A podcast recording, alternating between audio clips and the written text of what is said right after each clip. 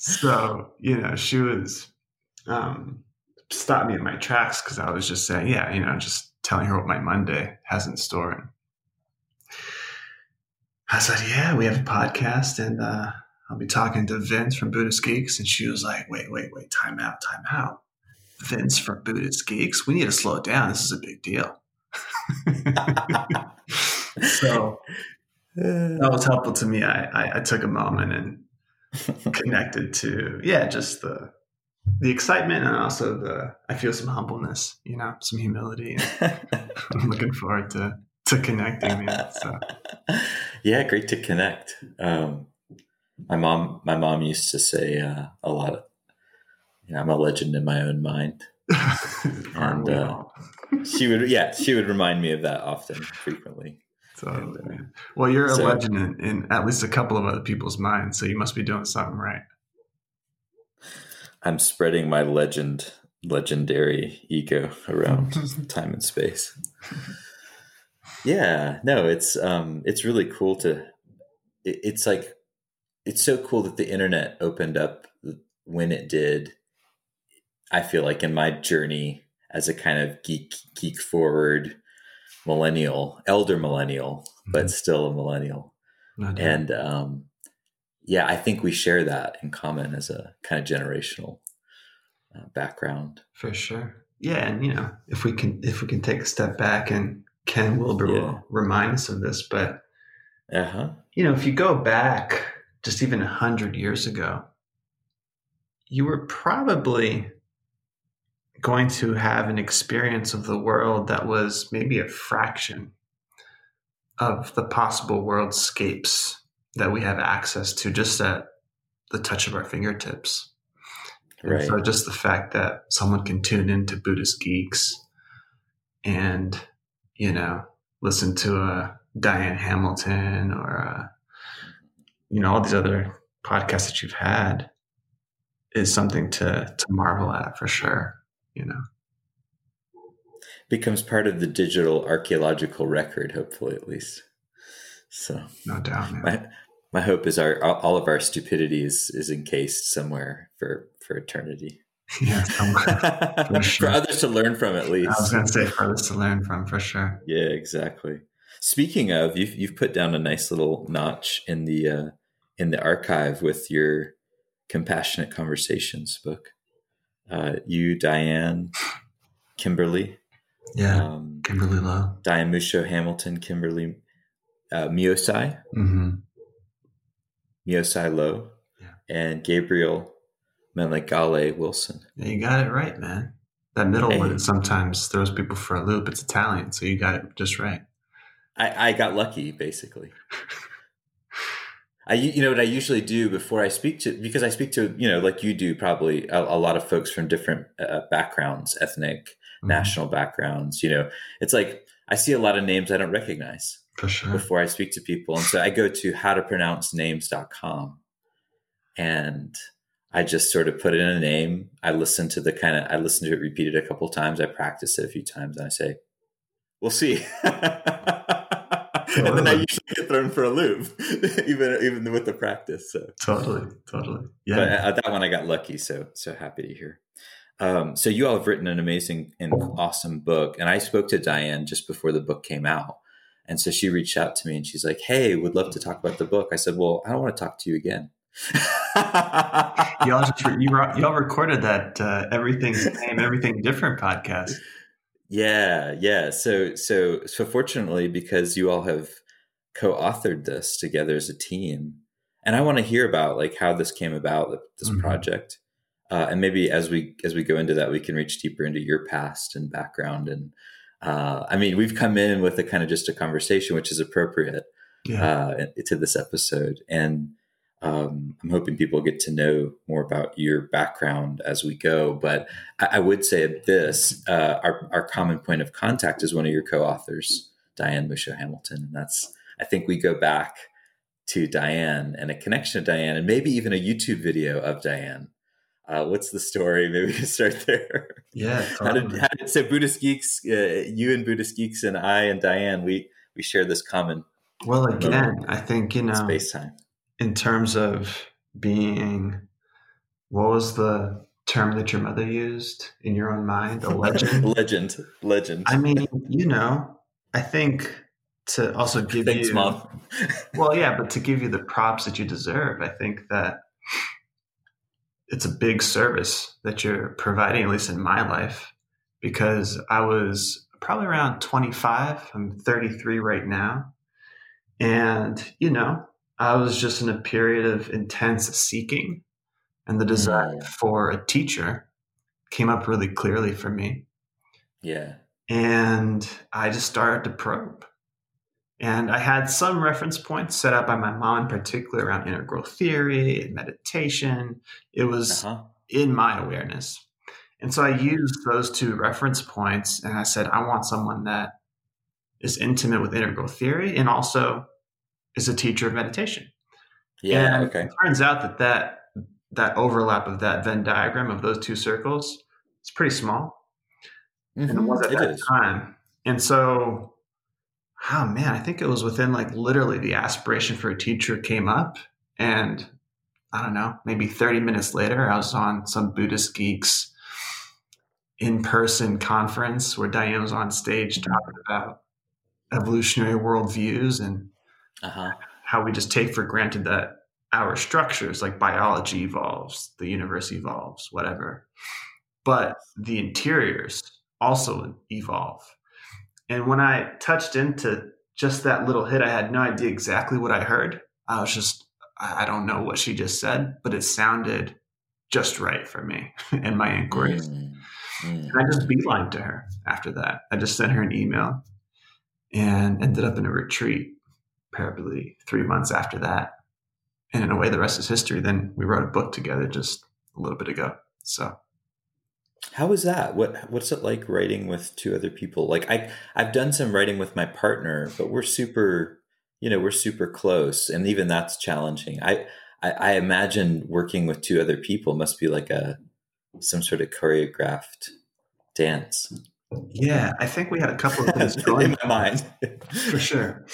So I think the book is about 20 chapters, and we basically divided the chapters equitably amongst ourselves. So it was like six, six, oh, cool. seven, roughly. Um, Did you get the seven or the six? I honestly don't know, man. Probably. See, I, I, probably. you say it's equitable, but probably. I know these times we have to be checking exactly how our things portioned out. But I mean, so we did that initial um, kind of scoping, you could say.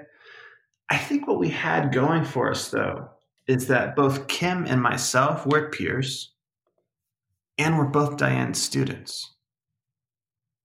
Right. And so there was a natural, and I would say chosen, uh, deference to Diane. Of course, you know, I keep telling her there's just no reason she should have written a book with me. I'm 33. I just arrived on the planet. I'm, I'm still trying to get my bearings. I feel you on that. You know, and so there was a natural deference by virtue of the fact that Kimberly and I have chosen Diane as our teacher. And so for me, more than anything, every day was a super humble experience filled with gratitude in the sense that I had the opportunity to put into language, which is just mm-hmm. an exercise in and of itself that's positive mm-hmm. from what I've learned. And then I'd have the opportunity to pass it over to Diane and for her to basically say, This is great. Love how you framed this. I want you to take a second pass at how you're framing, you know, mm-hmm. human development. So you're getting some mentoring while you're writing Real as time, well, you know, in the collabor- so, collaboration and mentorship. That's absolutely, great. absolutely. And so that's awesome in the Zen tradition, which is the tradition that I practice in with Diane, the student teacher relationship for me is central, and I think is central, probably arguably speaking, in the lineage. And there's tremendous amount of intimacy that's fostered between the teacher and the student in service mm. of passing on the insights that this lineage mm. from many thousands of years ago has been preserving. And the intimacy is really this recognition that we are fundamentally one mind.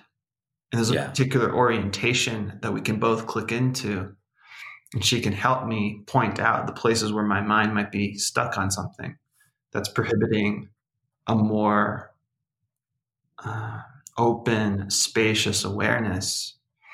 And that moment of sameness, where she's in that same state of mind and I'm in that same state of mind, is an incredibly intimate pursuit. Yes. So, to further that intimacy in the form of writing a book together and really just getting a sense of how Diane's mind works was a super privilege along with your your dharma sister kimberly exactly exactly. And so to That's actually so cool. see how i was writing a paragraph and to see the small adjustments that diane would make just to say you know you're getting a little cerebral which is my training you know. Research third person thinking. She said you know maybe just ground it with a story. And it would ever so slightly change the paragraph in a way that became more accessible and in a way became more heartfelt. And hopefully that's what people get reading the book is just there is a personal connection that we're trying to forge through sharing our stories and also our failures, facilitating conversations that are generally avoided uh, because they can be destructive or because there have just been enough experiences that have affirmed to them it's not worth pursuing those conversations you know i want to um, start with one of these kind of core i guess be like principles mm-hmm. uh, in compassionate conversation be for each other mm-hmm. because that that stood out for me in the work that i did with diane the integral facilitator training most recently mm-hmm. um, as being kind of like the glue that made the whole diff like the whole thing of having these difficult conversations but within a container where it was actually forward leading.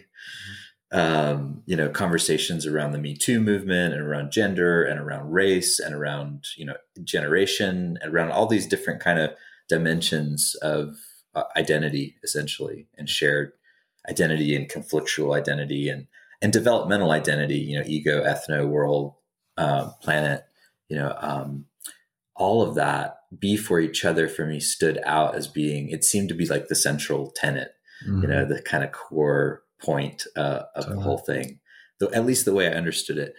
I wanted to start there with you. What does that mean? Be for each other in conversation and in yeah. life.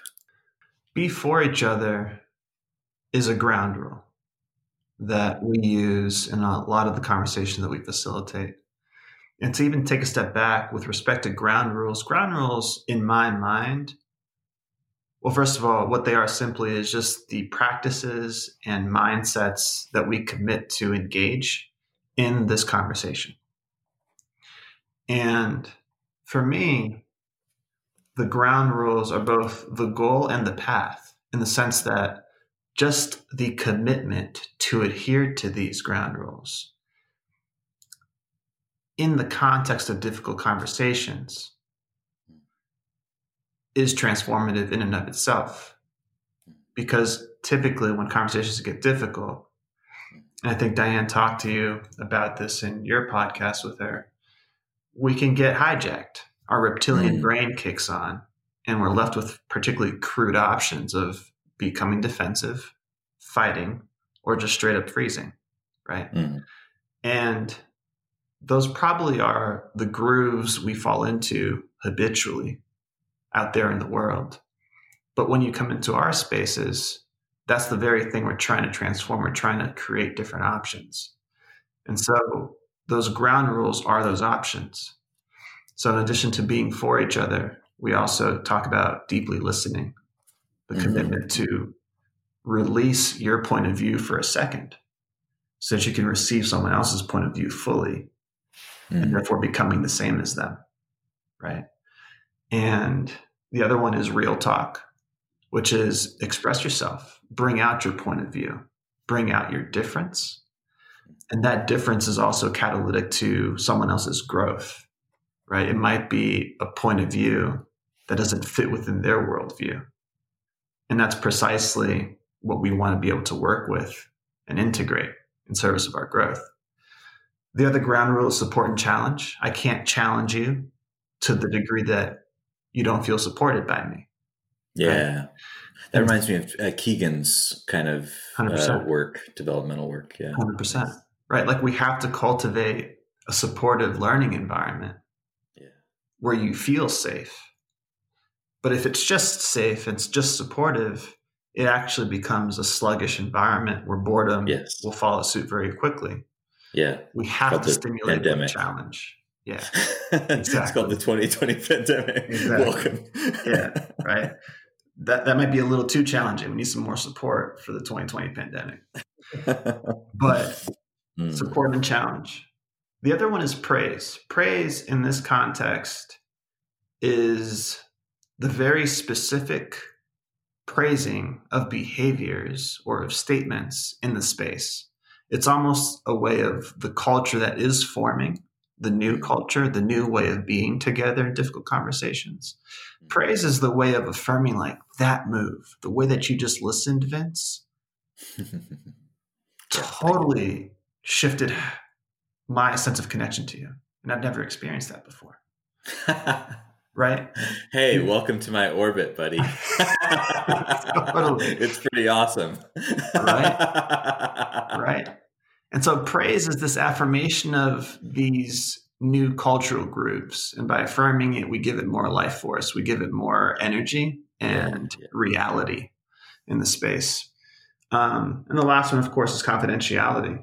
Uh, typically is helpful towards supporting people in stepping forward as their full, raw, unpolished selves in the sake of learning. And so confidentiality just simply means we're not going to share any identifying information with anyone outside of this space, permitting you to step forward as you are in the sake of learning. So be for each other is, I think for me, it's the recognition that there are so many evolutionary grooves in us to not be for each other. So if, even if our egoic drives kick in on the more defensive side of the street, that's a moment where I'm just going to think about myself and take care of me, irrespective of the impact on you, right?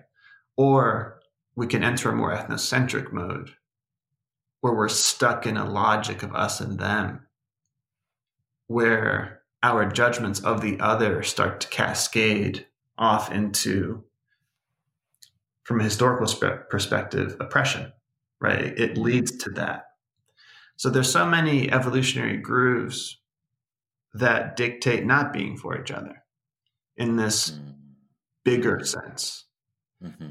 And for me, compassionate conversations, there's a question at the heart of these conversations, which is who can we be together? What will it what could it look like for us to be in a multicultural harmonized society where our differences are included not excluded? What does that look like? And that question is supported by that commitment to be for each other no matter mm-hmm. what. Mm-hmm, mm-hmm. and there are countless times in the process where everyone comes in with that intention and all of a sudden I can't remember why I joined this workshop. I hate Gary. Right. I also don't like Diane. This is bullshit, right? The the thought that we could bridge our differences racially was absurd. I don't know why I came into this workshop. And so that's precisely the moment where cognitively speaking, we want to be able to invoke, hold it. What does it look like for me to be for these people in this room? In service of discovering who we can be together. So that's the premise of being for each other. I like it. You covered a lot of ground and you touched on some of the topics um, that I've been certainly meditating on lately because they just are up. You know, it's like it's what's happening. Mm-hmm. Um, certainly, uh, race is something to be meditated on. I think right now, mm-hmm. um, and you've done a number of formal workshops. I think working with Diane, you mentioned um, something about fear and uh, fearlessness. I'm not sure uh, what, yeah. what, the name of the workshop it, title yeah, was, but I called it freedom and fairness. Freedom and fairness. Okay, I, I got yeah. the F part right. Uh, it sounded it sounded pretty. It sounded really interesting. Like you went into some very, uh, I would say fraught to keep the to keep the Fs going. The fr- fraught fraught territory, and uh, it can be not for everyone, of course, um, but certainly I think living in the United States, it's like it's very hard to avoid the fraughtness of it mm-hmm. um, because of the history um, of our country mm-hmm. and what it's built on. It's built on this sort of core racialized oppression and this kind of very, very, uh, you know, to me, clearly a, a, a caste system, mm-hmm. you know, um, and I've been really enjoying that the recent book Caste mm-hmm. um, by Wilkerson. I think her name is Lisa Wilkerson. Yeah, I um, read it. Yeah. Uh, it's great. She's she's a, she's an incredible writer, um, which I think she, she maybe is like a, a Pulitzer Prize winner. So mm-hmm.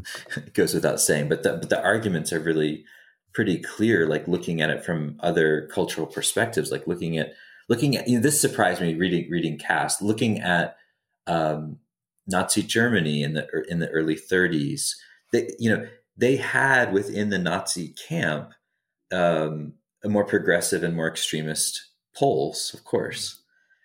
And the extremist pole of the Nazi, uh, you know, camp uh, is really sort of saying like, the Americans are doing this whole racial thing right, hmm. you know, and like they have the most extreme mm-hmm. uh, racial caste system, mm-hmm. and and and the progressive Nazis are like, whoa, that is too much. Mm-hmm. So the progressive Nazis would, are against, uh, you know, uh, pre 1965, pre civil mm-hmm. rights mm-hmm. uh, legislation. Like they were like progressive Nazis were like, "Hey, America has gone overboard here." That's heavy. So I just thought that histor- historically speaking, you know, it, it, it's clear, but I think it's hard to see that because of, because we swim in our own we swim in our own soup. Now you have, you know, you you grew up in another country mm-hmm. right? You're you're you're in South America, American Brazil, I believe. Mm-hmm. So tell what is it like? You know, so now we're we're starting to get into the multiplex of identities here. Yeah. You know, um, and this is I think where pluralism is born. When people can start talking about this stuff uh, developmentally, like oh, all these different perspectives. You've got your, you know, uh, you're Brazilian. You're, um, you know, you're part you're part black. You're part white, you're part. I don't, I don't know how you would describe your identity actually, and the, all the specifics. Yeah. Um, you know, tell me about um, as we get into talking about this. You know, I, uh, multi-perspectival identity, uh, working with pl- a pluralistic society, working with all this massive difference mm-hmm. and power dynamics and differentials and histories and karma. You know, uh, like how did you go into to these workshops and like work with the stuff uh, and, and, what did you find actually was helpful and I, I know you and i want to actually do some stuff too not mm-hmm. just talk about it we want to yeah. demo some yeah. of some of what you found worked um, so totally yeah just hit me man just hit me that was a big lead up to a, to a simple question yeah man i think you just threw like five different pitches but yeah whatever what, you want to hit just feel free to hit it well i think at the core of all of them is oh, the question around identity. Yeah, identity. How we organize who I am in relationship to other people mm. is fundamentally at the root of, I think, all of that. And in a way, and this is what's drawn me to spiritual practice, was also the question of who am I? Oh, yeah. Classic. Um, and so let's touch on the more relative side of the street in terms of just the multiplex of perspectives I'm made up of, and also how that interfaces with all the difference of identity groups out there in the world. But I also want to bring it into the spiritual context, which to me feels more significant and also helpful to engaging the multiplex of the situation. Yeah, yeah. So, from an identity on the relative side of the street, I was born in Brooklyn, New York. My dad is from St. Louis, Missouri, black. Mm. My mom is from Rio de Janeiro, Brazil, white, quote unquote. Um, she's of European ancestry, and I say quote unquote because yeah, yeah, yeah. The way that labels of black and white are related to in Brazil are different, hence the quote unquote for her context. Um, I grew up in Brooklyn from zero to eight years old. Okay, quite in while. the house. My parents only spoke Portuguese to me. I learned English through Sesame Street and and going outside, basically. Yeah. And that was a very deliberate effort on their part insofar as prepping me for the eventual move that they were planning for me and my younger brother to go to Brazil and live there so that I could have this bicultural experience mm. and to have the language installed, so to speak, for that moment. And so I moved to Brazil when I was about eight and a half and basically was there until I was 18, until I graduated high school. And in a way, in, in with respect to racial dynamics, it protected me or it kept me innocent to the racial dynamics in the United States. Hmm. Point being, when I came back to the States for undergraduate, went to Stanford, first I don't know, like 36 hours on campus, new student orientation. Just everyone's like bright eyed, bushy tailed, trying to figure out what's going on. Freshman mm-hmm. dorm, we're all gathered in the lounge, about maybe 16 of us or so. And someone just in the midst of that group asks, Gabe, are you black? Like that question, are you black? Mm-hmm. For me was the beginning of an understanding of how race is related to in the United States, which is different than Brazil. And again, I'm not saying that Brazil doesn't have racism, it has plenty of it. In fact, it received more slaves during the African slave trade, the, the Atlantic slave trade, than the United States did in magnitudes of order. Mm-hmm. So there's deep uh, racial reckonings to be had and to be worked with. But the preoccupation with the question of are you black or are you white just mm. isn't the mm. same as it is in the States. Mm.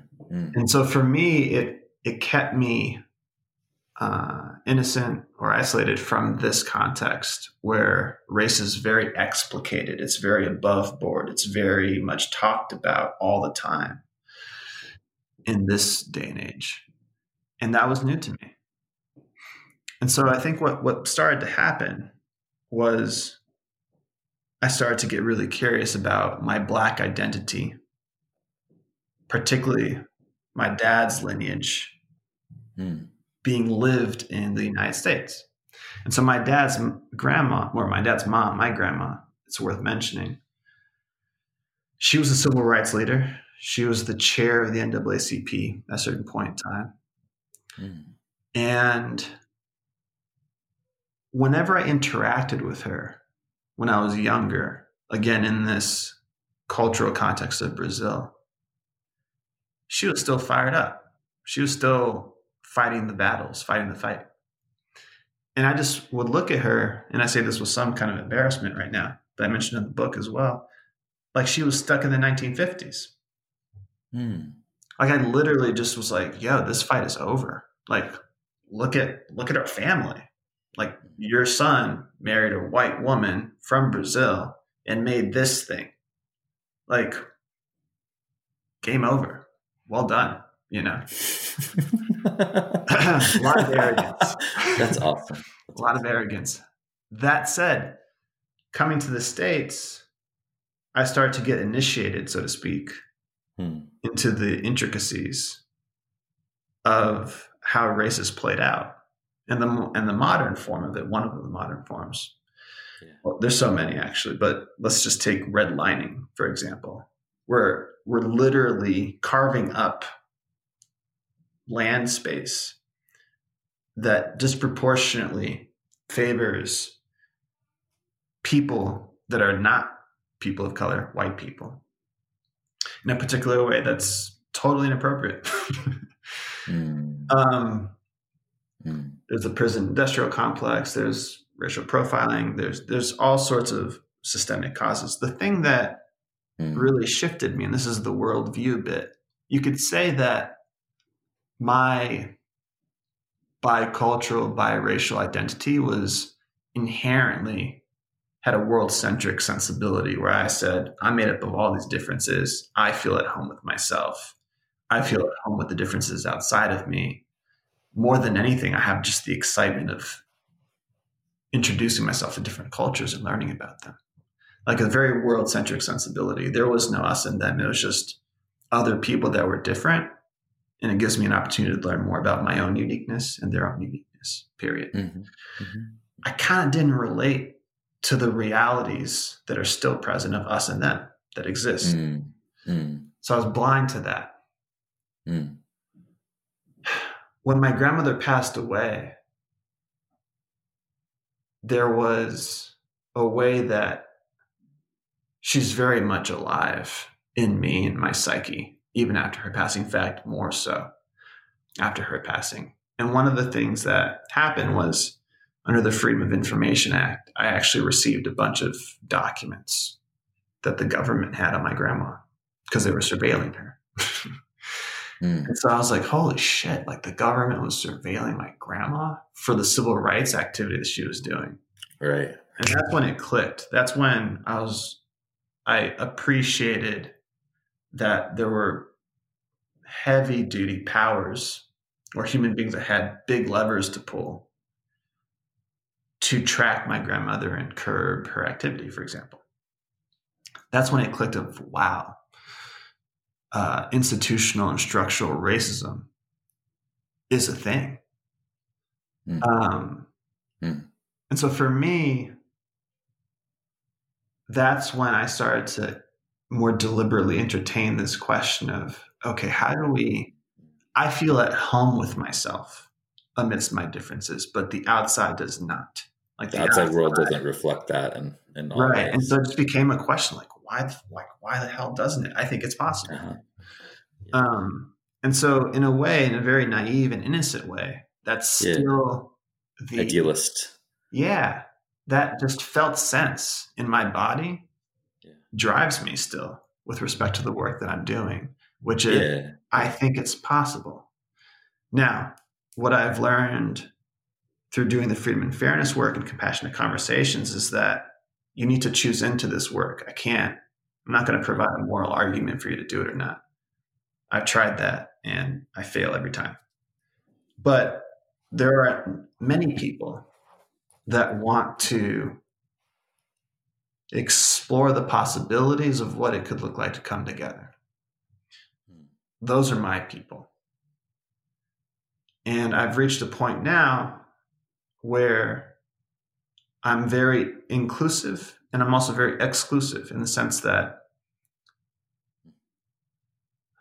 the only the the price of admission into the spaces and the group work that we do is this commitment to be for each other. Mm. If you're not interested in that, and if you're actually more identified, let's say as a black person, with uh, the black cause in isolation, in the sense of, I just want to actually support black people. I want to do black led retreats for black people. They need the mental health and mental care. They need the spiritual teachers that are black that they resonate with. I'm all for it. Just the space that I'm creating is different it's multicultural, it's mixed, it's ambiguous. We're looking like you, like me, yeah, and we're looking to create identities that are more outlandish than black and white. We're mm. looking to hmm. create identities that are, mm. um, from a certain point of view, um, completely made of something outside of these modern identities that we've created called black, white, Native American, what have you. I think those are super important, and I'm not throwing them out in the bathwater. Right. I'm just saying I want to engage in the exploration of more radical identities that can cohere us cooperatively mm. so that we hmm. can forge worlds together. Yeah. and, and and that that to me seems like some of the core wisdom of integral like if i were to call it that where it's like to to be able to do anything that's going to involve transformation which is inherently painful and you know dissolving mm-hmm. uh, and you know, deconstructing and reconstructing you know as it were mm-hmm. there's going to require some kind of coherence and some kind of togetherness you know connectivity that goes beyond uh, a lot of different you know in particular identity identities. 100%. yeah. And and I, I see that's where the spirit you know the spiritual identity can help people kind of converge you know uh, it's like oh yeah like there's some part of me which is beyond name and form. 100%. and it's like cool that's that must be true of everyone because this isn't personal you know uh, this this particular recognition of beyond name and form. It's transpersonal it's totally. you know it's it's big mind totally yeah yeah and so i think from an evolutionary frame this is i think ken wilber quoting maybe alfred whitehead but mm. there are three dimensions there are these three basic forces in the universe there's the preservative function there's the creative mm. function and there's the destructive function. Mm. So to give a quick shout out to the destructive function, I think there's definitely some some things that need to be deeply interrogated and just destroyed, right? I think I don't know what those are, but I think there's some intelligence to that principle. For example, uh, slavery should have been destroyed. Well done. We did that. However, insidiously speaking, the spirit of that became yeah. over time Jim Crow, and then we got the prison industrial complex. We have redlining. Those things need to be destroyed.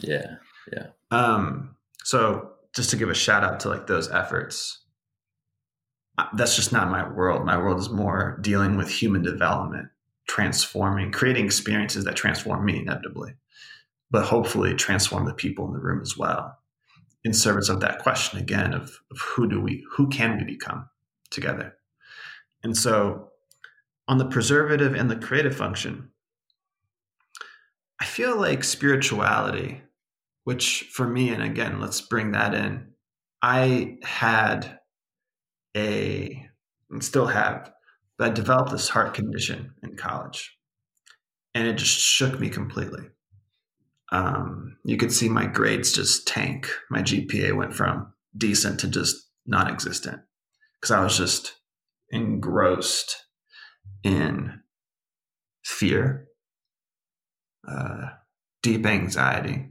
around what the hell is happening with my heart. The doctors couldn't figure it out. We're doing several tests, right? And it took a couple of months.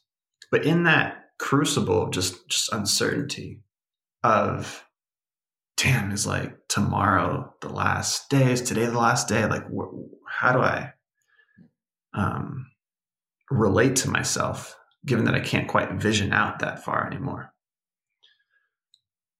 Started to bring up the questions of, I'm going to die. That became super obvious.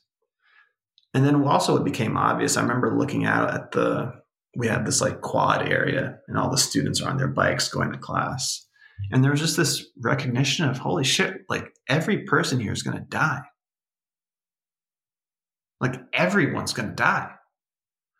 In fact, like everything's going to like just come and pass, right? And so that became impressed upon me in a very visceral way. And it brought up the question of what is death?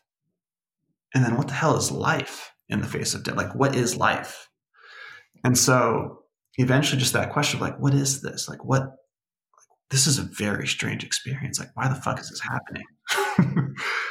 so for me, that blew out, or at least that was a ground during which who Gabe was was literally deconstructing itself. Gabe was this pre med student, loved basketball, was going to be mm-hmm. a doctor. All that mm-hmm. stuff started to be deconstructed because I couldn't vision that far out because I didn't have the security of life beyond the next day, is what it felt like. Mm-hmm, mm-hmm, mm-hmm, and so just the question of like, wow, like what is death and what is life? The thing that those two have in common is the question. Like, what is it? Like, I don't know what death is. I don't know what life is. So there's a similarity there. in in Zen, Zen Master Dogen says, not knowing is the most intimate relationship to have to this moment. And so for me, that's where I personally ground myself as much as I can when I'm doing this work. Like I understand Vince is both from the United States and has Palestinian heritage. Gabe is from the United States, has Black heritage, Brazilian heritage, and European heritage. For sure. And underneath that is this unqualifiable, unpinnable reality that we're much deeper than all those things. Mm-hmm. Okay. And so for me, that's also where the creative principle is, is like, yo, we are way more mysterious than all those monikers are. Mm, mm. It's a different. It is a different scale when you look at it from like a, a kind of Buddha, Buddhist cosmic mm-hmm. level. You know, uh, like births and deaths and universes coming, coming and going. totally. Yeah, and I think there's uh, a lot of beauty to the creative frictions between our different identities. And I think yeah. if you want to work with them, they will literally produce more dynamic identities that can include those differences. Growth. Yes. Yeah. Yeah. Development. Yeah, yeah. that's pretty uh pretty pretty well said. You know, the Bodhisattva vow also uh, arises with what you're saying, you know, about where the creative spark comes from. It feels like that's also a type of um, deeper aspiration that kind of taps into again this sort of cosmic mm-hmm. level perspective of um, mm-hmm. seeing what I'm the, the, journey that I'm on as being much bigger than what I know of it. Mm-hmm. And it's that kind totally. of level of things. Totally. Um,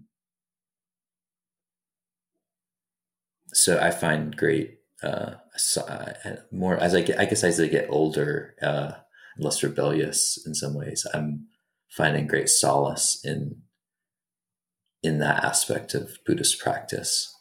That it's very it is beyond what I understand. That the not knowing is most intimate. Yeah. As you said. Totally. And you know, the Bodhisattva vow I think is how I approach a lot of the challenges that we face today. So mm-hmm. I think compassionate conversations the way that I frame it to people that step into engaging these conversations with us is that we're not going to end racism. In other words, we're not going to get rid of ethnocentrism. Right, right, right. This thing isn't going to go away. So there's mm. nothing in that sense to fix. That's awesome. Right. And so when there's nothing necessarily in that sense to fix with respect to ethnocentrism, what what what is left in my mind as a possibility is our own transformation. This is a a whetstone. Ethnocentrism, racism, it's a whetstone that we can use to hone ourselves to be able to more adeptly work with these forces. And so that's the bodhisattva frame for me. It's like this commitment to be in it, even though that I'm probably going to be here forever doing it right? I'm not going to solve all suffering. just this commitment to stay with it and work with it compassionately. Um, we can't even solve all the suffering we know about yet, let alone all all the vast unknown. that's right. That's right. Totally. so for me, it's a particular uh, orientation that invites the frame is transformation. It's our transformation. We're not going to get rid of racism. We're not going to get rid of ethnocentrism. But we can transform our relationship to ourselves, I, I like that. each other. I like the framing uh, that instead of transcend and and exclude, that sort of you got the inclusion part there, which is really key. Exactly. You know, to like not demonizing some parts of people that aren't, as you say, aren't gonna aren't gonna vanish. For sure, and I think it's they're not going to vanish from you. Right. They're just straight up not going to vanish from you. Just the other day, I was down at the property with Diane in southern Utah, and this random person came onto the property. And my first impulse was, who the fuck is this person? It was like immediately an aggression towards this unknown other. Mm. Yeah. It's very much inside all of us. Right? Yeah, yeah. For us to just, whoop, there it is. Okay. And there's actually some adeptness to working with it. It's really important for us to become intimate with. Um, I think to, to move us in the direction of maybe doing some some exercises. Yeah, let's do it. The the frame of so so ethnocentrism is inside of all of us.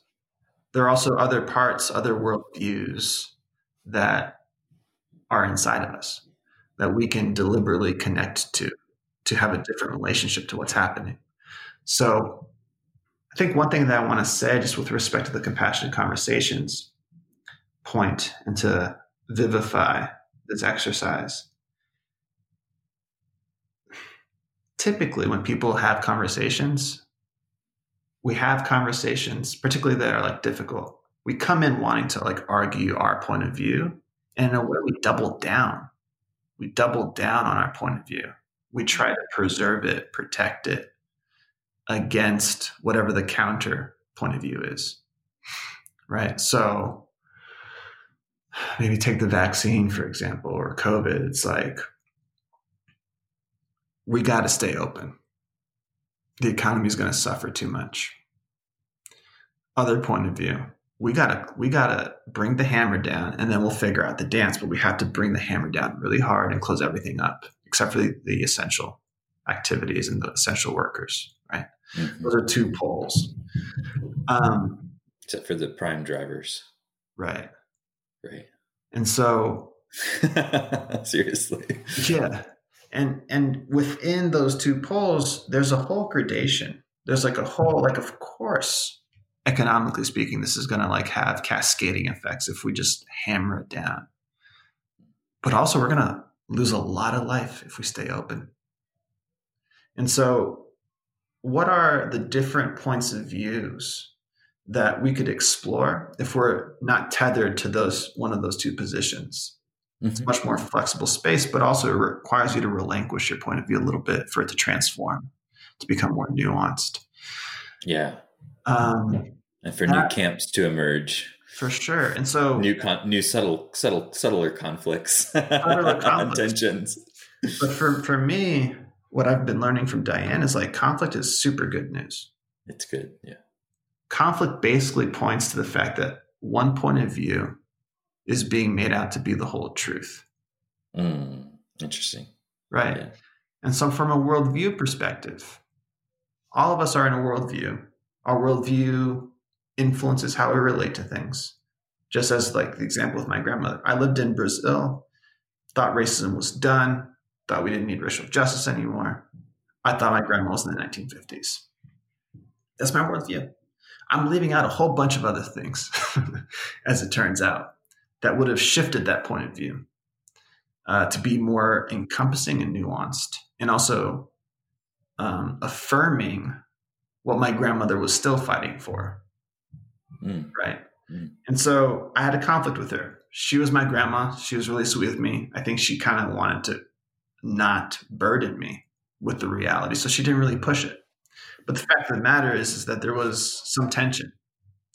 And that tension pointed to the fact that, yo, Gabe, you're missing a whole reality of things that would actually explain why your grandmother is still fighting. Mm. Right? Yeah.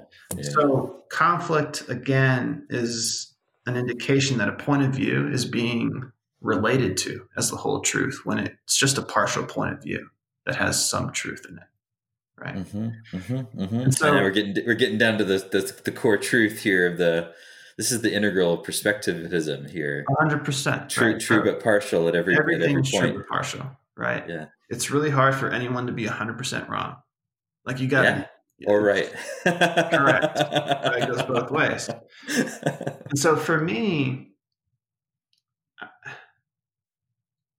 compassion arises along with suffering, just as an instinctual yeah. response, right? Yeah. And suffering, I read this quote the other day suffering is basically feedback that you are not perceiving the interconnected whole.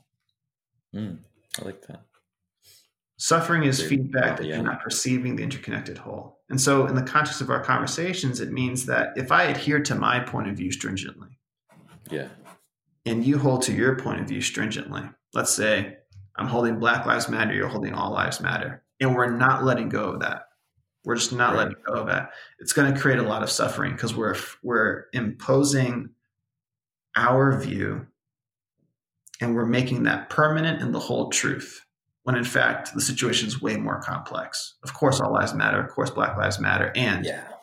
how can we actually go into the nuances of what we're trying to say? Um, and so, for me, that's the moment where suffering is created, where we like literally do not relinquish our positions mm-hmm. in service of actually evolving those positions. So I feel, feel like compassion to me in these conversational contexts is this hold it there's suffering being produced right now. Because we're adhering to our positions as, as if they're fixed in the whole truth. Let's actually inquire let's ask questions that will reveal other aspects that your position is neglecting. Right? Yeah and and there's a whole way of going about this but for me, that's what compassion in these conversations is doing, right? And some people might think compassion is soft, and this is what the last thing I'll say, and then we can practice. Compassion isn't soft. Compassion responds to suffering. Sometimes the response to suffering is on the more supportive side of the street. It involves listening. Let me listen to this perspective that typically doesn't get any airtime in the larger culture, right? Mm-hmm. Let me do that let me drop my point of view. Let me really receive the truth of this person that might have a marginalized identity. In the next moment, there might be a challenge, compassion. The response might be a very challenging response. Like we have to cut that out. That's absolutely unacceptable. We can't shut down voices. We have to stand up for tolerance, but we have to do it in a way that isn't intolerant of those that are not tolerant, right? We have to actually walk our talk. Let's do this. Stop doing that. So it can be supportive and challenging. Um, but I just want to say compassion isn't inherently, it's attuned to our interconnectedness. It's, it's attuned to the nuance, frankly. So I think when we're looking at these worldviews, we want to pay attention to like what is left outside of the worldview and what's included in the worldview. And as we explore, we're going to notice that the things that are left outside of the worldview are typically the things that mature you out of the worldview into another one. So, just to pause there, I'm curious if you have any reflections and how you want to dive into the practice. No, I'm excited to do it. Um, this is a great framing, and uh, I love what you shared about compassion and suffering Mm-hmm. And I particularly stood out is the the observation you made about compassion being attuned to nuance. You know, to be able to uh, pick up on those subtle differences and and, and recognize them. Um, yeah, yeah, makes makes uh, it's a great connection. Cool. Yeah, thank you for that. So, um, in terms of the practice, I think it'd be fun for us to both explore this evolving worldviews framework, and this is based on a lot of adult developmental theory, which basically stays, says that our interiors, the way that we interpret the world, the way that we interpret ourselves and others, is changing. It evolves over time. And you can see this really clearly with little children. Um, there's this famous example where you basically take a cup or a glass and you paint one half of the glass green you paint the other half of the glass yellow, and you twirl it around in front of a little child, let's say three or four years old.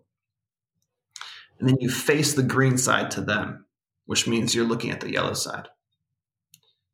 And you ask them, So what color are you looking at? And they say, I'm, I'm looking at the green color. Well, what color am I looking at? They should say yellow, but they don't. They say green. Because mm-hmm, mm-hmm, mm-hmm. they can't take the point of view. Yeah Makes sense. That I'm in, right? And so that's you could say is um, something that developmentally speaking is a constraint, and then over time they grow out of it to the point where they can finally take Gabe's point of view. I got a five and a half year old over here. I can tell you this this is not theoretical for me. there, you there you go. So those those transformations are very self evident, particularly in a five year old. It's really true. It's really yeah. true. I don't I don't know how people contort themselves out of seeing development. To be honest with you, it's yeah. it's quite it's quite a it's quite a contortion against reality to for sure to, to not see this coming online of perspective taking, like being able to take more and other perspectives. It's that's right. fundamental. It's fundamental, and so it occurs across the lifespan. The capacity to take multiple points of view uh, is just an ongoing process. So basically, the evolving worldviews framework is an exercise in taking points of view. Cool. I'm, I'm excited. And there are four that we'll explore. And again, I think it's important to emphasize this is a map, it's not the territory. Uh, it's a way of you practicing and playing with your life and seeing how it changes maybe the way you even communicate, depending on which point of view you click into in these difficult conversations. So there are th- four stages that we can explore. One is the egocentric stage. My favorite that your favorite. it, it's it's the stuff that makes us legendary in our own minds, for sure. Um, then we have the ethnocentric stage, which is the us and them, black and white, pun intended. Mm. Identity structure, worldview. The third one is the world centric stage of development that can be, for this moment, the identity that looks out at humanity and sees its diversity reflected back at itself. You are enlivened by the diversity of who we are, but it's all within the human family, that one identity. And then finally is the cosmic centric identity, which we can we won't even describe it right now. We'll just we'll explore it when we get there. Okay, cool. So it would be fun, Vincent. I'll, I'll do this with you, but maybe we can just say um, fully inhabit each perspective in a voice dialogue way, which I know that you're familiar with, and just explore these different stages together. And I'll give us the prompts, and we can just basically flesh out what we notice about ourselves and the world outside from these different points of view. Cool. So, the egocentric self, for the people listening, is you are fully identified with your wants, needs, and desires. And because of that, you're you really are oriented to the present moment. You're very short-term thinking in a way, because you're always adhering to the next thing that you want, the next thing that you need or desire. Long-term thinking doesn't really apply here um, other people are instrumental to you so far as fulfilling those wants, needs, and desires. Other than that, they don't really interest you from a purely egocentric point of view. So, Vince, let's jump in and just inquire from an egocentric point of view. What do you notice? I notice the interiors of my body and warmth. Awesome. So you're actually tied into the body and what you need there. I'm curious, like, do you do you need to pee right now, Vince? I don't. Do you? I don't. But that would be. You just pulled me out of the egocentric mind, my my, my friend. Oh, did I? Yeah, because I don't care. well, you would care if you had to pee. I would care about me, but not you. for sure. Yeah, you don't care about what I have to go to bathroom. For sure. For sure. For sure. For sure. Fair enough. no, I'm good. Thank you. No, no, no, no. That's a good point. So, one thing I noticed about the egocentric self, speaking as the egocentric self, is like I want to do a good job right right yeah. now. I want to do a good job on this podcast. I want Vince to like me. What do you notice as the egocentric self? Oh, I notice wanting to uh, respond in kind and uh, fluff up your ego. All right, word. Why do you want to fluff up my ego from an egocentric point of view? Um, because we because we we can uh, you know I pat my I pat your back, you pat mine. You know. Mm-hmm. Yeah, if I do a good job, theoretically, your listeners will like what you're providing in terms of content. Keep listening to you. Yeah, yeah, we create this undeniable uh, bond of rightness. Mm-hmm. We're doing this right. totally. I'll fluff like it's a, give those ego ego payoffs. totally. As an egocentric self, what else do you want or desire? I want to live forever and never be in pain. Okay. Uh, I'd like whatever I imagine and want and desire, like like for it to happen instantaneously mm-hmm. on command. For sure. For sure. Yeah. I'd like to be God, essentially. Yeah, totally. totally. There's some disappointments coming down the road, my friend. oh no! Yeah, I'm not God. totally. So, as the egocentric self, one thing I desire is mm. attention. Mm. I, I want people's attention. I can do things when people have their attention on me. I can usually get what I want when people have their attention on me. So I'm pretty oriented around that. Yeah. So one of the downsides, we can ask ourselves this question what is left out? From an egocentric point of view, like what's left out? Mm. Other people are left out. Others, yeah. right? Other people are left out. And that inevitably is what drives development into the next stage, which is ethnocentrism, right? And one of the, you know, I was a first grade teacher for a little bit. This was so obvious to me, where I would basically say, you know, Tyler, you can't just straight up take David's Cheetos. You have to ask. And if he says yes, then you can have some. But you just threw your hand in there and grabbed a whole fistful and ran away. That's absolutely unacceptable complete chaos. Right. And just that moment, me in David's in Tyler's experience is the the boundary. It's the uh the other imposing themselves onto Tyler and saying like, oh shit, like if I just do that, then I lose relationship. Gabe just put me in timeout. Yeah. Okay, like I have to tune to others. Like we're we're helping each other grow into this stage all the time. So ethnocentrism, there is a very clear in group of which you're a part of, and there's everyone that's not part of your out group or your in group, right? So there's the other, the out group. Uh, typically, there's a lot of sense of belonging with the in group. There's a lot of at least reservation towards the out group, if not straight up demonization of the out group, which oftentimes helps us solidify our bond as the in group. Like, can you believe white people? Right?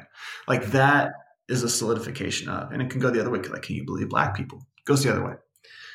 Uh, there's a sense of belonging. There's also a sense of purpose. There's the sense of belonging to and the purpose of extending this in group through ritual, through ceremony. All of these things are ways that we codify our relationships and ourselves and sustain that, right? We're a very large body ethnocentrically. Like I just got this hoodie, says 1619, which is when the first slaves arrived in this country. Mm-hmm. And it says, remember our ancestors, right? The ethnocentric identity, in a way, goes way back in time. And we're remembered of that connection through rituals and ceremonies that we keep doing moving forward to the present. So the ethnocentric identity is quite a big space. It's a much bigger space than the egocentric worldview. Yeah. Yeah. And that's famously disrupted during in modernity as well for a lot of people, like where those ancestral practices are kind of often disrupted or dismembered. yeah. The, the more scientifically minded orientation will put a lot of those things under the microscope and literally find nothing and therefore cut that off. Right. Um, nothing, nothing under the microscope. Yeah. And so, Vince, maybe it'd be nice for us to. There's so many ethnocentric identities that we can plug into. Yeah. but maybe we can plug into the ethnocentric identity of our nationality of being US citizens. Okay, great. And so from that point of view, I'd love to hear from you as a ethnocentric US citizen, what are you proud of of our of our group? Uh, I'm proud of the tremendous loudspeaker that we've constructed. Say more. What do you mean? Uh, I just mean in terms of media. My gosh, America has, in some ways, c- created most of the modern and postmodern media mm-hmm. industry, mm-hmm. and and you know, so I'm sort of on the one hand proud of of that, and the, the, there's shame on the other side of it. So I'll just sure. acknowledge we'll, that. We'll, we'll yeah, I know. So totally. the world centric, we're not there yet. Okay. Yeah. So you're actually proud of the megaphone, the loudspeaker yeah. that we've created that actually yeah. has created all these different world spaces that we can engage with. And many of the things that have been promoted through it, I'm proud of. Uh, world centri- certain kinds of world centrism, certain kinds of mm-hmm. democracy, things mm-hmm. like that uh, cool. tolerance, multicultural tolerance as an ideal. You know, mm-hmm. Cool. As a U.S. citizen, I've I've been reading about Abraham Lincoln, and I'm I'm blown away by the Constitution. Of course, he didn't write it, but he's he's this like embodiment of this leader that I just totally respect. And the intimacy that he had with these founding documents. These founding documents were insane. The fact that they emerged in history and that we are of that lineage of this democratic republic and the foundation of that, I'm I'm super proud mm. of coming from that lineage. Mm. Mm. Um, what else are you proud of as a U.S. citizen? Hmm.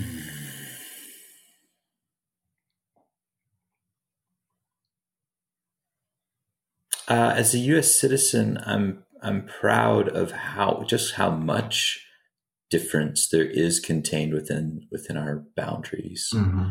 um, and just like that we're still like able to function, you know, at all given given the amount, just the sheer amount of difference and diversity um, compared compared to a lot of places in the world.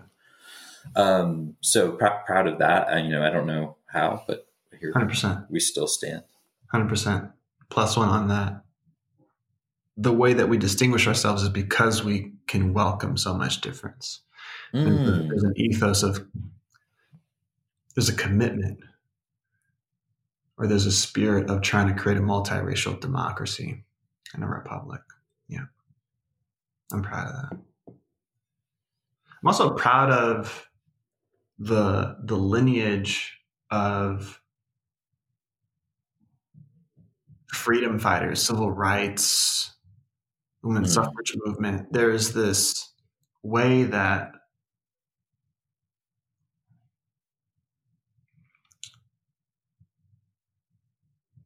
the striving for that kind of freedom and fairness in this country, I feel is, is special. It feels it feels again tied to these founding documents. There's a certain spirit mm. that we have around the pursuit of freedom and fairness that I really feel proud of as a U.S. citizen. Mm, mm, mm. Any last? Yeah, please. Well, just what you, I just wanted to say what you shared reminds me a lot of what Greg, uh, Greg Thomas uh, has been sharing in some of his work, and mm-hmm. Uh, really appreciate um, that perspective. Mm-hmm. Yeah, that it's you can look at it as the the founding documents provided a template for us to uh, to transcend certain level, certain degrees of uh, internalized racism. Right. And of course, with much more work always to be done. To be done, for sure. Yeah. So let's let's go over, and again, this is typically when you're in an in group,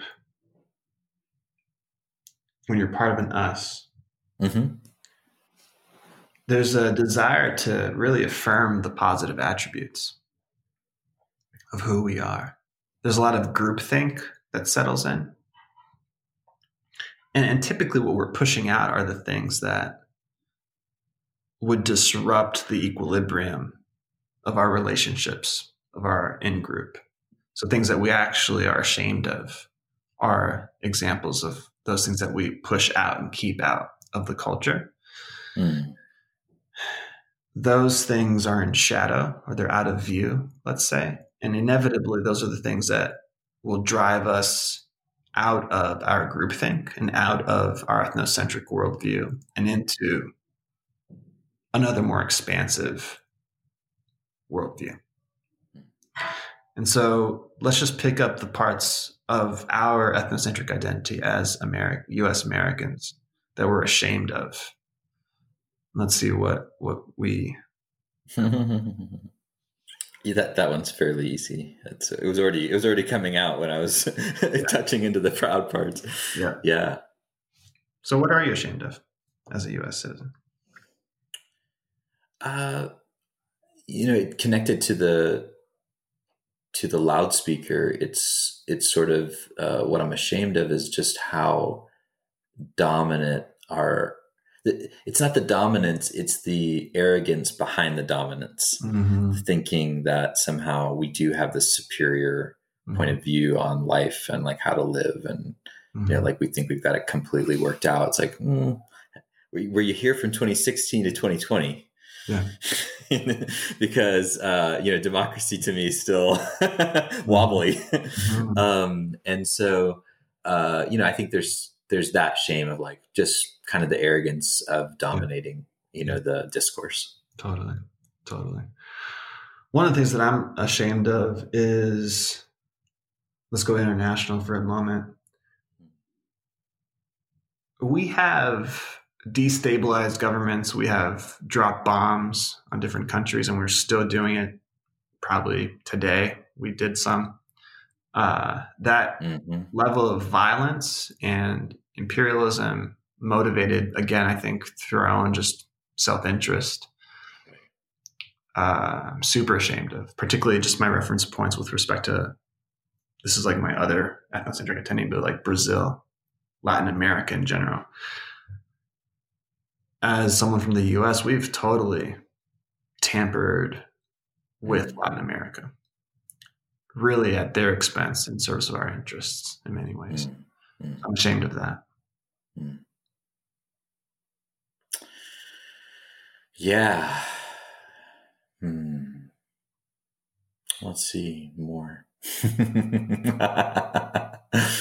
yeah. Um, yeah, I'm ashamed at how bipolar our culture is mm-hmm. and how we're so fixated on this sort of this dualistic frame, you know, this like fundamental container of dualism mm-hmm. in how we organize our body politic. Mm-hmm. Like it's kind of like, okay, well, yeah, I have to be on this side or that side. Right. Jeez, like give me the European, you know, give me some, give me some different, mm-hmm. a few mm-hmm. more dimensions, you know, something. right, right, right. Yeah, so I'm, yeah, I'm ashamed, ashamed of how bipolar and uh, dualistic the American, you know, kind of ideal is. Absolutely. Absolutely. Um, I'm ashamed of the fact that we haven't really reconciled our, our history. We haven't really come to terms with slavery in the same way that, for example, Germany has. Right? They, they've done at least more than we have with respect to reckoning with the Holocaust, mm. establishing memorials, um, creating curriculum and education and experiences that educate Germans of what happened and what they did and that that legacy. Um, I'm ashamed that we haven't really haven't done that in that mm. way in this country, in our country. Mm. Is there one more? Yeah. Yeah. Mm. Yeah, I think for me, you know, you just almost like just touching on there's a core spirit of sort of arrogant, aggressive, uh, imperialistic mm-hmm. kind of like force that is out in the world and internal, internal, you know. And I think that's the core shame that I feel around this uh, yeah. this identity. Mm-hmm. Mm-hmm. Totally. And just to kind of put the fine point on, we can transition to the next one. ethnocentrism is arguably the most lethal force on this planet, particularly yeah, when you marry with technology. We have nukes, so we have just these ethnocentric rivalrous dynamics that have technological capacity to just wipe out everything. Um, but the force, the, the, the ethnocentrism is one of is the most, if not one of the most um, lethal forces on the planet right now that we have to learn how to reckon with and work with.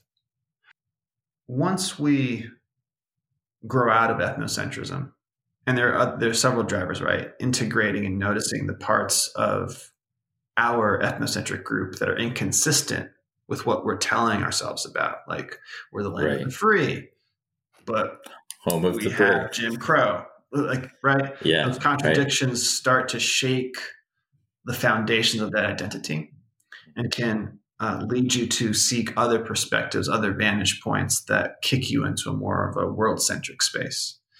Another super easy way to do it is just to travel, like literally leave the country and go immerse yourself in a different culture.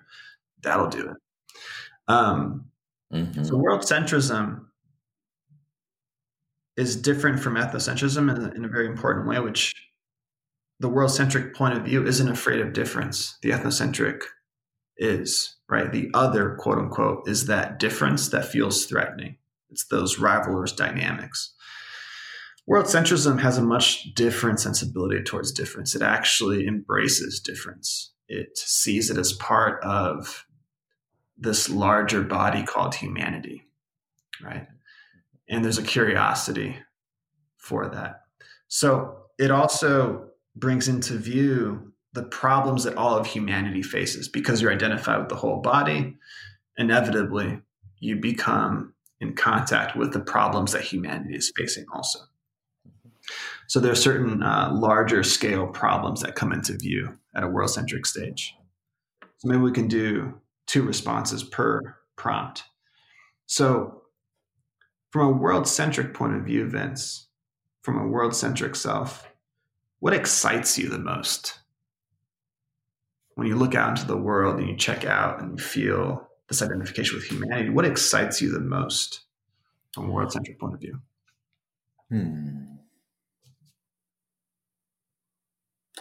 I'm I'm excited about some of the some of the potential uh, potentials that exist with some new emerging technologies, like these these little momentary windows where there's some potential revolutionary kind of stuff that could shift the needle on society and culture. Things like in the, you know, like in the um, in the in the cryptography space, for mm-hmm. instance, there's like potential there.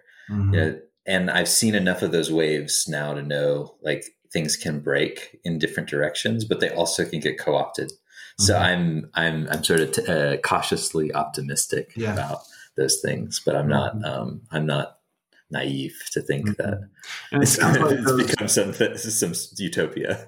yeah, I was just going to say it sounds like behind those technological innovations, it you're excited about them because it actually holds some promise around somehow unifying us further yeah. or enhancing our collaboration with each other. Yeah, creating a more uh, more just commons mm-hmm. and more wealth in, in our common, awesome. common, commonly awesome. held humanity, awesome planet.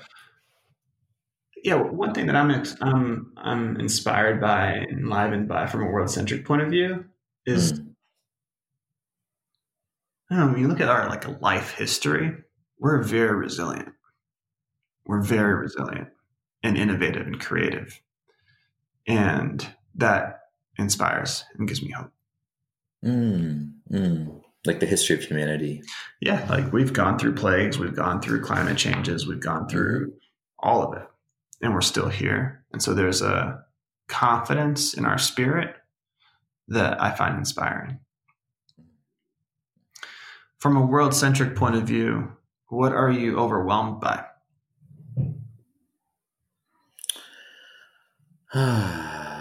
the breakdown of underst- of mutual understanding in on in the global commons. Mm-hmm. Things are so complex; it's hard to just make sense of it. Yeah, and people are tuned into different media ecosystems that have pol- polar opposite truth claims and you know um, totally no differentiation you know being made often between different sources. Totally. Um, climate change. Oh god. That's a problem. Uh, definitely disrupts me.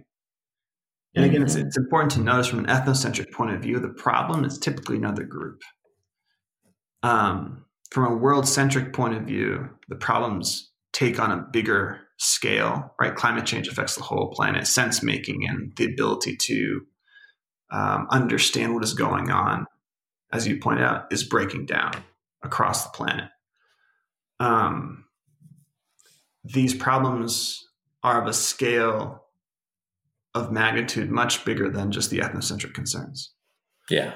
Um, a good example is like the pursuit of racial justice isn't particularly concerned with climate justice, even though climate justice disproportionately impacts people of color. Mm. So, from an ethnocentric point of view, racial justice is like, I literally don't have time to fight that climate change battle in addition to, but they don't see the linkage and how they're related, right? Mm-hmm. It literally mm-hmm. obfuscates mm-hmm. other interconnections. Mm-hmm. Um, so maybe a good way to close out the call, my friend, is is to touch into the cosmic centric. Hey, uh, that's a good way to end any yeah. any call.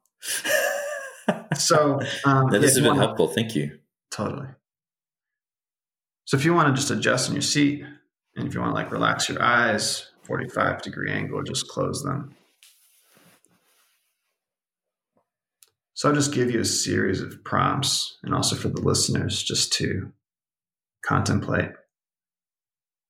And as you listen to my voice, just settle into your breath. Feel your feet on the ground or your sits bones on the cushion of the chair that you're sitting on.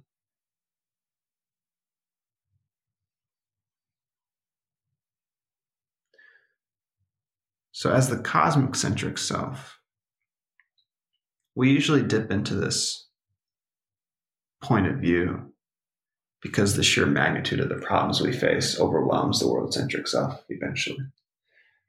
And it's particularly that overwhelm that drives us to seek a stabler space in our experience. Until the cosmocentric self I'm not going to describe it. I'll just ask you questions for you to feel into it. As the cosmic centric self, how big are you? As the cosmic centric self, how big are you?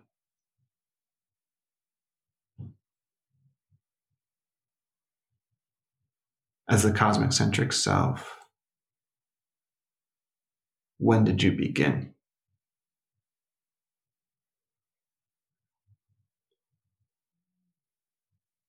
Or put another way, as a cosmic centric self, when were you born?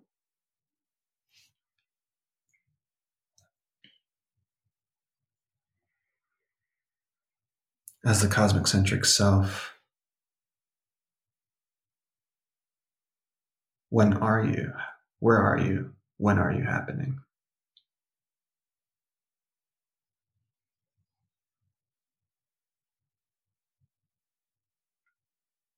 and contemplate this from this point of view as the cosmocentric self how do you relate or feel towards those prior worldviews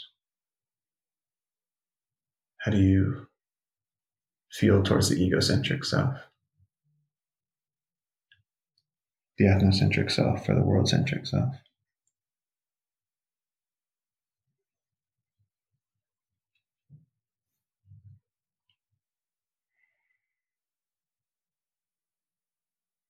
As the cosmic centric self, how do you relate to the desires of the ego, the ethnocentric rivalries of the ethnocentric self, the problems of the world centric self? You relate to all that?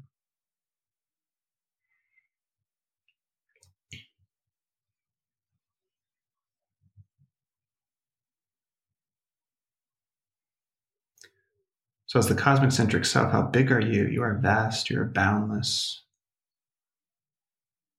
As the cosmic centric self, where are you? You're here. You're everywhere. Nowhere. Those are all possible responses. As the cosmocentric self, the egocentric, the ethnocentric, the world centric are all occurring inside of you. You are all of that.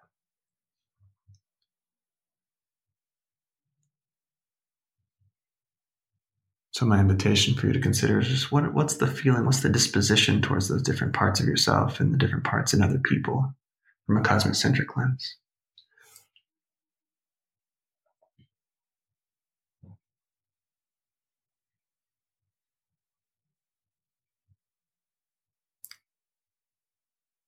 So Vince, thank you. I think the the main yeah, thank you.